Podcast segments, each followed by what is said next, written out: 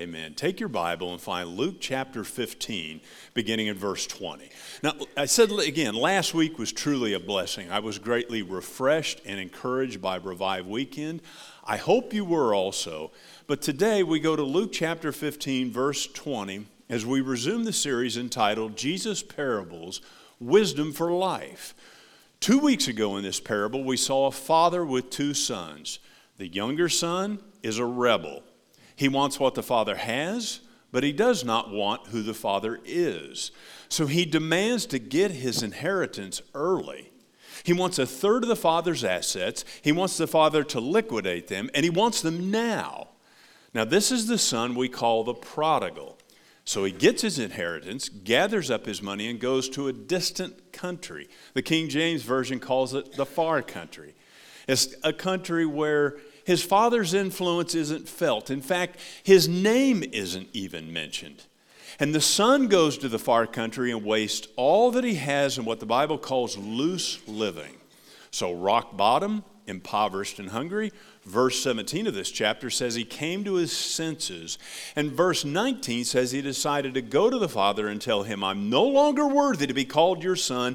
Make me like one of your hired workers. I'll work for you. Now, he's in the process of repenting, but as we said two weeks ago, he has three wrong assumptions. Number one, that he has to work to get his father's approval. Second, he believes he has the ability in his flesh to get the father's approval.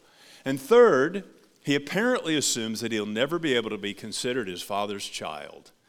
And it is here we can confuse the point of this parable because the point of this parable is not man, he made a mess of his life. And if you don't stop it and start to live morally, you're going to go be broke and hungry too, and you'll hit rock bottom. That's not the point.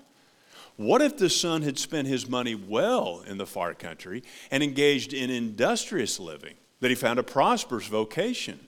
The story wouldn't be, well, he's a good boy. He, he rebelled for a while, but he made something of himself, and we're so proud of him. Now, the problem is, he had a heart of rebellion against the Father. In fact, the truth is, while this is called the parable of the prodigal son, the central point of this parable isn't about him. And it's not about his brother that we're going to look at in a few moments, it's about the Father. And not only will the Father receive this prodigal son upon his repentance, he will do so with such joy that all of heaven rejoices with him. And that's where we pick up this morning. Look with me at Luke chapter 15. We're going to jump in the middle of the story, verse 20. It says, So he, referring to the prodigal, he got up and came to his father, but while he was still a long way off, his father saw him and felt compassion for him and ran and embraced him and kissed him. And the son said to him, Father, I have sinned against heaven and in your sight. I am no longer worthy to be called your son. But the father said to his slaves, Quickly bring out the best robe and put it on him, and put a ring on his hand and sandals on his feet, and bring the fattened calf, kill it, and let us eat and celebrate. For this son of mine was dead and has come to life again. He was lost and has been found. And they began to celebrate. Now his older son was in the field. And when he came and approached the house, he heard music and dancing. And he summoned one of the servants and began inquiring what these things could be. And he said to him, Your brother has come, and your father has killed the fattened calf because he has received him back safe and sound. But he became angry and was not willing to go in. And his father came out and began pleading with him. But he answered and said to his father, Look, for so many years I have been serving you, and I have never neglected a command of yours, and yet you've never given me a young goat so that I might celebrate with my friends. But when this son of yours came, who has devoured your wealth with prostitutes, you killed the fattened calf for him. And he said, Son, you have always been with me, and all that is mine is yours. But we had to celebrate and rejoice for this brother of yours was dead and has begun to live, and was lost and has been found. Now, two weeks ago, we talked about a lost son living loosely. Here's the second point it's a gracious father loving fully. Look again at verse 20. This son got up and came to his father.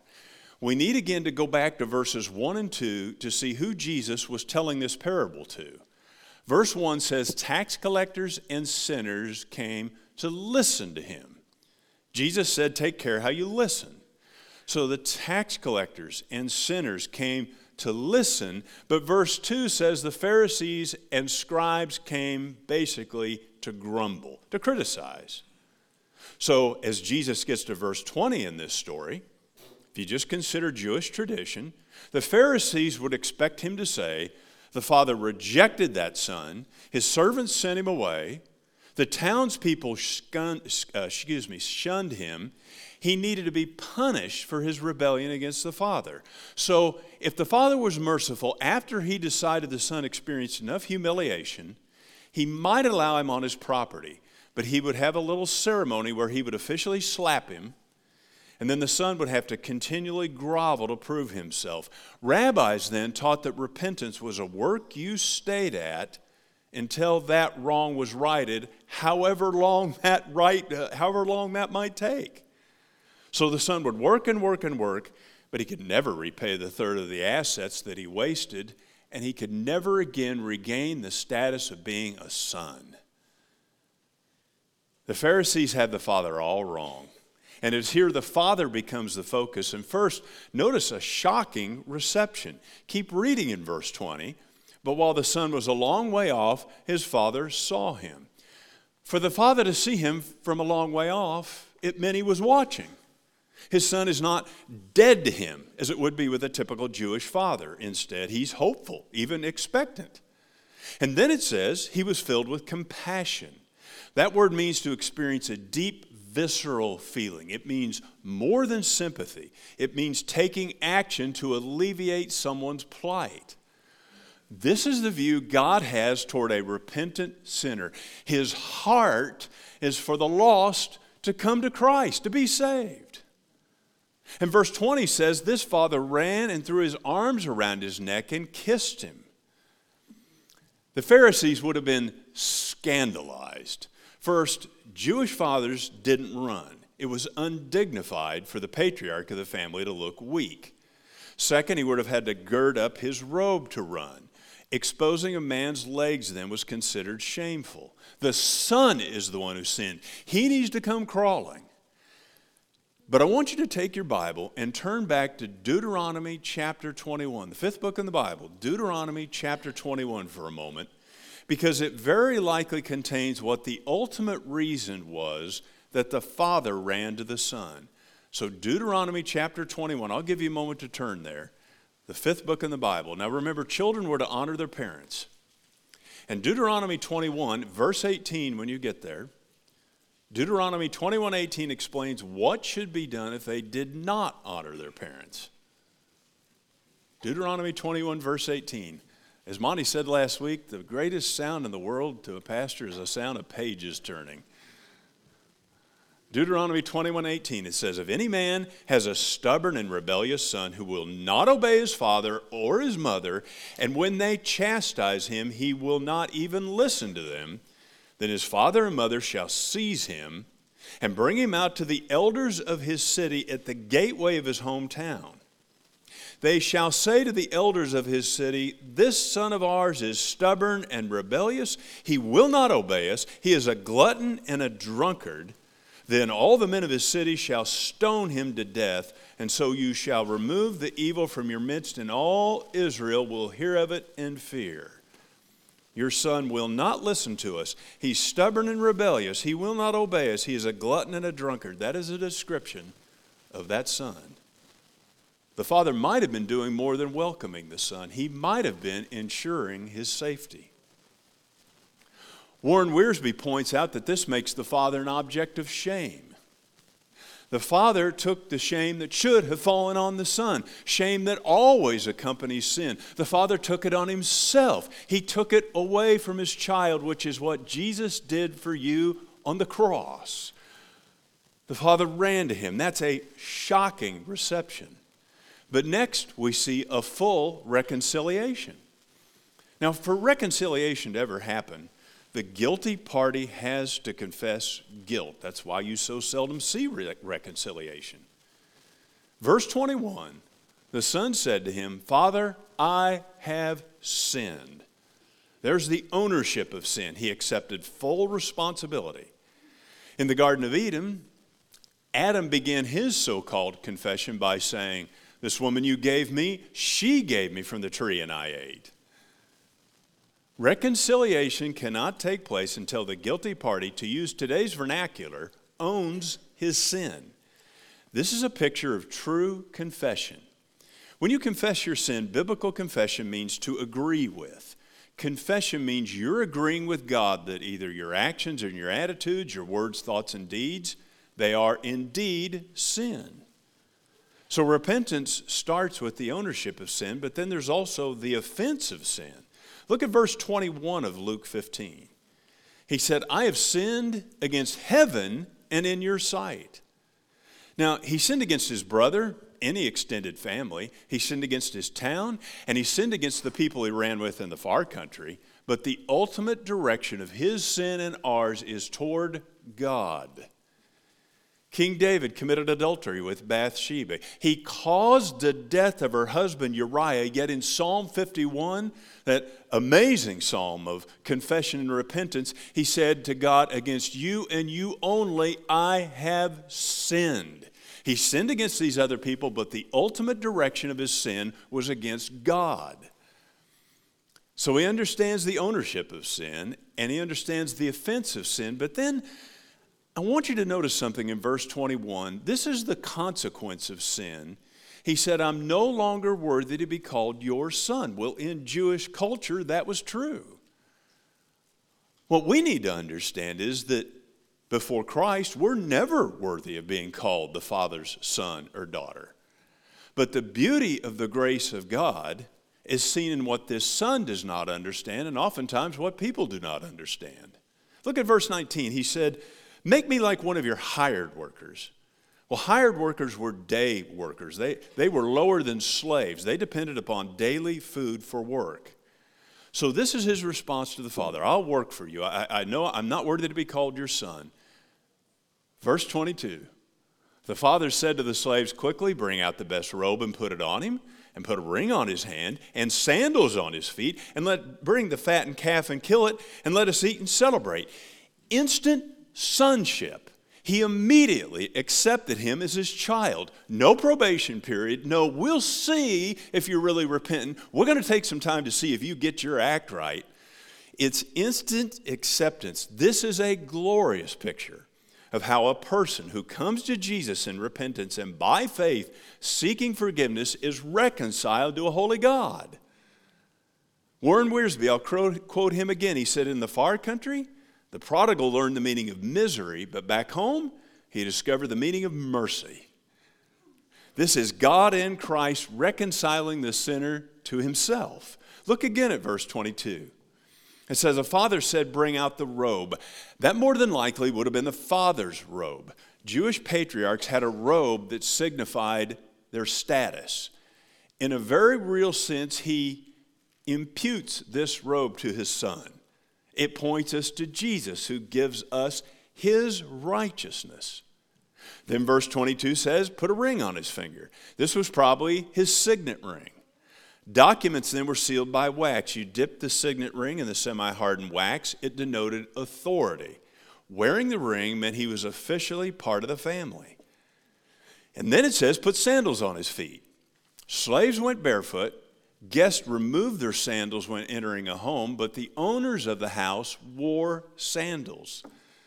This is all a picture of how Jesus receives repentant sinners. No condemnation about our past, complete acceptance in the presence, and his wonderful promise for the future. So there's full reconciliation, but we're not done yet because next comes great rejoicing. Look at verse 23 and bring the fattened calf, kill it, and let us eat and celebrate. God in heaven rejoices when a lost person comes to Jesus. Who initiated the celebration? The Father did. Now, as the first person of the Trinity, God the Father experiences perfect joy. He experienced that before mankind was created. He does not need us to experience joy. Yet the Bible says he experiences joy when one lost sinner repents. This is good news, folks. Smile at me. Let's make two applications. Some of you have children like the prodigal. They're off in the far country, and you wonder if there's any hope. I read a story several years ago about a teenager who got into drugs, and he was in and out of treatment centers for 20 years. The mother and father prayed for him daily. One day, he called and said, I'm going to kill myself in a cemetery. Well, they didn't know where it was, so there was nothing they could do. He actually went to a friend who owned a repair shop. He slept that night on the dirty, cold floor in the middle of winter, and just like in verse 17, after 20 years, he came to his senses. He went back to his parents, repented, confessed Jesus as Lord. With great joy, the mother and father received him. And the father said, God is restoring the 20 lost years. We've had some of the most wonderful spiritual conversations we've ever had. If you have a child who is not saved, keep watching and waiting and praying and preaching. It may seem hopeless, but God can make anyone come to their senses. And I'm telling you, if He made me come to my senses, He can do it for your child too. Application number two is very simple. If you've never repented and put your faith in Jesus Christ, then do it right now, right where you sit. And Jesus will not only save you, heaven will rejoice over you. So we have a lost man living loosely, a gracious father loving fully. Number three, a lost man living religiously. Now remember the context, verse 2. The Pharisees did not come to listen. They grumbled about him trying to reach sinners. What they're going to find out is that this brother Jesus is about to describe, he's talking about them. The older brother is nothing like the prodigal. He's morally upright. He's consistently faithful. He's outwardly obedient, but he had one thing in common with his brother he was lost. Now, how do we know the older brother was lost? Well, here's a start. When you, as a Christian, when you see someone saved, when you see their obedience, when they follow Jesus in believer's baptism, when you see that Christ has made someone a new creation, what's your response? I mean, you applauded for these baptisms. You rejoice. You're glad. It gives God glory. It raises up hope. What does this son do when his lost brother is found? He has a hateful response. Look at verse 25. Now, the older son was in the field, and when he came and approached the house, he heard music and dancing, and he summoned one of the servants and began inquiring what these things could be. And he said to him, Your brother has come, and your father has killed the fattened calf because he has received him back safe and sound. But he became angry. Angry? That's the response of a Pharisee. They hated sinners. They hated Jesus for loving sinners. He mixed with what they viewed was as the dregs of culture, the outcast, the leper, the blind, the maimed. The law said those people were unclean. So the Pharisees weren't about to get near them. And they went beyond Scripture, which is always dangerous territory. They bought an old lie of the devil. They didn't invent this. They said that if a person was diseased or sick or poor, it was because of their sin or their father's sin. So they condemned these people. The Pharisees carefully followed religious rules that they created. You couldn't tie what they believed to Scripture, but in their zeal, they believed they were the only ones following Scripture. For example, they tithed. Now, they were under the law, so that's what they were supposed to do. But they tithed mint and dill and cumin, plants from the ground. That's extremism. No scripture hints at that. They carefully observed all the feasts. They offered sacrifices. They prayed twice a day. They fasted. They followed the rules that they created, or less they thought they followed the rules. They created rules. They stacked them on top of rules their forefather created. And I'll give you an example of this. The fourth commandment says, Remember the Sabbath to keep it holy. You shall not do any work. Now, that's not hard to understand. But in their zeal, their Pharisaism, they said, well, what does the word work mean? And so they extrapolated all sorts of theories about what God meant by work, and they created rules that went so far that it resulted in them criticizing Jesus for healing a man on the Sabbath. They said it was work. They were so obsessed with their dogma, they didn't care about human beings, but they believed they were pleasing God. They wielded their dogma as weapons of conformity against people. You know, life's pretty hard. People in the trenches don't need burdens laid upon them. People who have PTSD or troubled kids, their parents, single moms, people battling inflation, which is every one of us, government encroachment, anxiety, depression. They don't care about the finer points of something that someone is trying to lay upon them. They're trying to make it to tomorrow. And they need hope. And they need to hear that they live in a real world that we are real people and there is a real Jesus who came to save them. They need to know that He will change their heart. He will change their desires so they want to follow His will. They need to know, listen, they need to know that God doesn't hate them. He loves them. He sent His Son to die for them. And if they will trust in His Son Jesus, they will find that Jesus is the best way to live and being in Him is the only way to die. So if you've never heard this before, hear it now. God has a heart for you. The son is mad because the father has a heart for his repentant brother. So the natural result is a hateful response, but it gets worse. There's a hypocritical response. Look at verse 29. He said to his father, For many years I have been serving you. He thinks he's deserving because of his work for the Father. And then he said in verse 29, I have never neglected a command of yours. Well, let, if we went back and examined that, we would find that was untrue probably the first day. But that's the illusion of legalism. It reeks of pride. And there's, there's always, there's, this has never changed from the time Jesus rose. There are churches that are filled with this, with these with these harsh forms of treating people. And today we see spiritual abuse, we see the stories of sexual abuse. And now a very unfortunate term has entered our lexicon, and it's called deconstructing. And there's a lot that's written about this, and I'm kind of simple minded. So here's what I want to say to you don't deconstruct your faith. If it's ebbed low, reconstruct your faith. And we want to help you do that. I met a young woman a month ago in this exact situation.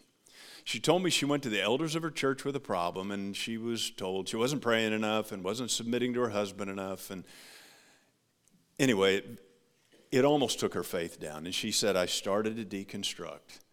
Praise God, she escaped that, and her faith is well today. And maybe you're in that situation today.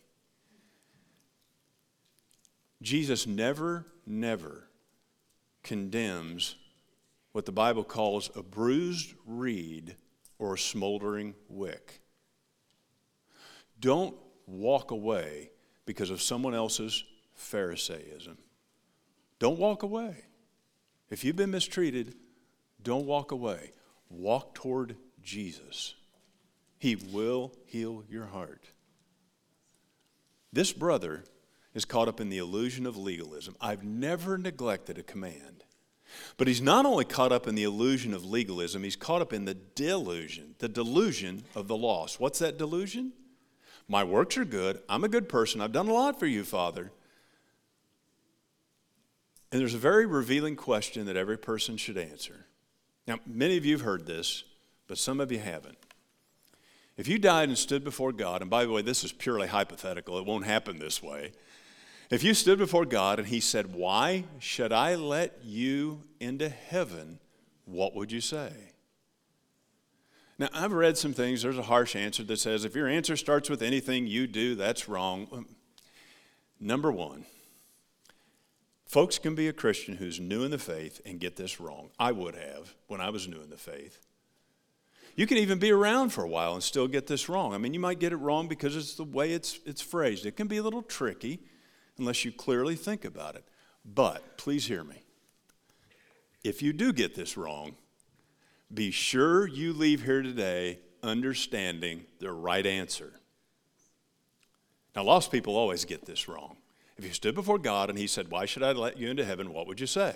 Most people would say, just what this brother said. Well, I'm, I should go to heaven because I'm a good person. Uh, I, I, try to do good things. I help people. I try hard to be good. I'm kind. I'm a, I'm a good neighbor. Those are tragically wrong answers.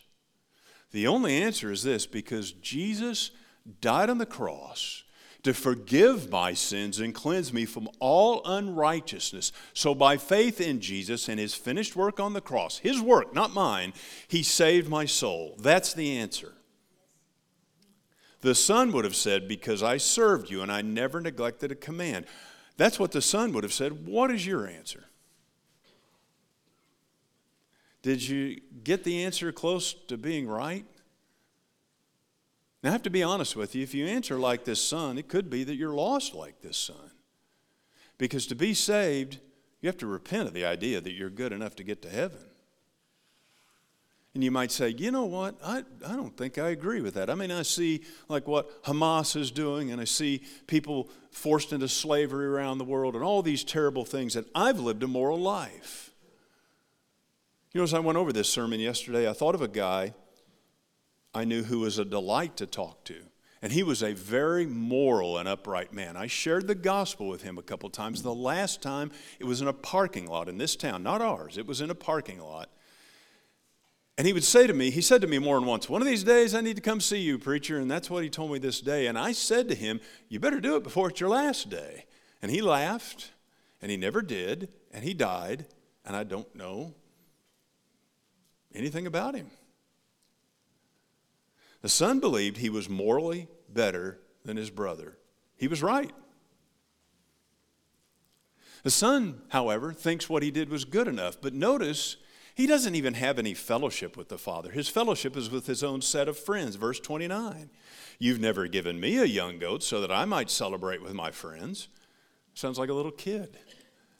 Jesus was talking about the Pharisees here. He once said of them, they only associate with themselves. So in verse 30, he says to this father, This son of yours, not my brother, no, this guy is your problem. But he just identified himself as not part of the family. And verse 30 also more than likely reveals his real motive. He said, This son of yours who devoured your wealth, which probably means he lessened my inheritance. Now, what's so scary about religious hypocrisy is that it gains momentum. Religious hypocrites tend to surround themselves, only associate with religious hypocrites. And sure enough, the Pharisees grow darker. They get so far away from God that they eventually plot murder, and it culminates at Calvary where they lead the way in crucifying Jesus. So we've seen a lost man living loosely, a gracious father loving fully, a lost man living religiously, and a gracious father seeking kindly. Look at the end of verse 28. The father came out and began pleading with him. That word pleading is the word parakaleo, to come alongside, to exhort. And in verse 31, he said, Son, You've always been with me, and all that is mine is yours. That is the patience of God toward sinners, even religious hypocrites. We often see the wild, partying sinner repent and be saved. I could raise my hand, and a lot of you could too. But how often do you see religious hypocrites be converted? Jesus condemned the Pharisees who believed in a creator God, a monotheistic God, a literal account of Abraham, Isaac, and Jacob, Moses, Aaron, and Joshua, Elijah and Elisha, Jeremiah, Isaiah, and Ezekiel. They believed in a bodily resurrection, but they apostatized into a legalistic theology of works righteousness. And later, Luke will say they trusted in themselves that they were righteous and treated others with contempt. And still the Father is patient. And in verse 22, he said, We had to celebrate and rejoice. We had to celebrate. Why? Because heaven rejoices when one lost sinner is found. So let me ask you a question. What did this older brother do? I would tell you to look at verse 33, But there is no verse 33. Jesus stopped the story there. He didn't give us an ending, but right now you will. And that's because right now you and I are one of two people. You're either the younger brother who came to his senses. At some point, he realized he was far from the Father. He came to him by repentance. And today, you and the Father rejoice in your salvation. Or you're the older brother who thinks your life is good enough to get to heaven. Or perha- and perhaps you've created your own theological system, your own view of God. And it's amazing that when people do that, that God always approves of my lifestyle. He approves of my most closely held beliefs. But like the Pharisees, it's a terribly inaccurate view of God. So here's what I want you to do this morning. If you're saved, rejoice right now. It's going to get better, folks. It's going to get better. I mean, we have this survival instinct. None of us want to die, but it's going to get better. Our lives are short, eternity is so long, so rejoice about your decided future. I, I got to take a little detour. I was reading, I made the mistake of reading the news yesterday. I, am not going to recite it to you, but I, I thought, is the world always been like this, or is it just because we're so interconnected because of the internet? And, and I don't have the answer to that. But I do know this Jesus is coming soon. And the only reason I know that is because the Bible tells me that. I'm not some prophecy guy that's going to say, oh man, guess what? The, the temple's been rebuilt and it's three stories beside the Dome of the Rock and they're getting ready to blow up the Dome of the Rock. And if you, don't listen to that stuff, please. But always know that Jesus is on the precipice of coming again. One of these days I'm going to fall off and do this. I've done this before. The coming of Jesus is not walking toward a date. The coming of Jesus is like this He always walks along the edge of eternity, and one day all He has to do is just take one step. It's always imminent. If you're not saved, the invitation to you is to be like that younger brother. Humble yourself, turn away from your sins, come to Jesus in repentance and faith. If you sense God drawing you to Himself, there's something inside of you right now that's pulling you in, then don't resist that. Trust in Jesus as your Lord and Savior. Talk to myself, Nathan, Kirk, fill out a card, a QR code. We've given you a number of ways to communicate with us. Please do that because we want to help you take the next steps in the Christian life. Or if you have questions, any of us would love to have a conversation with you. Let's go to the Lord in prayer. Father, thank you for the way we can rejoice over our decided future. Thank you that you do receive us. Thank you that you do accept us. Even when we get to the point where we think you would never possibly receive us because of our sin, you do that. Our sins are removed from us as far as the east is from the west, and that's because of your great grace.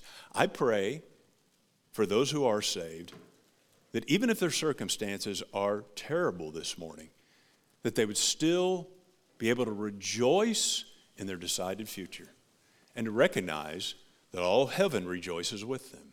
And for those who do not know you, Lord Jesus, I pray you would draw them to God. Thank you for the way you work in every life. And I pray it in Christ's name. Amen. Well, church, would you stand with us as we sing?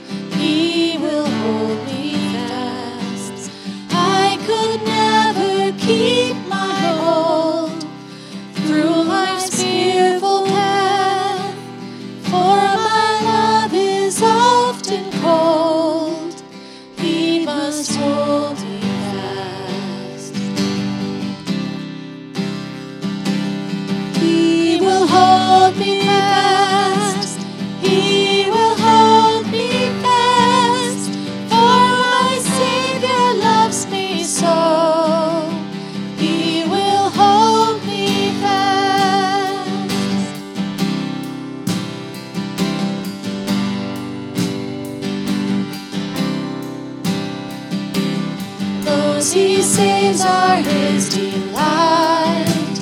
Christ will hold me fast, precious in his holy.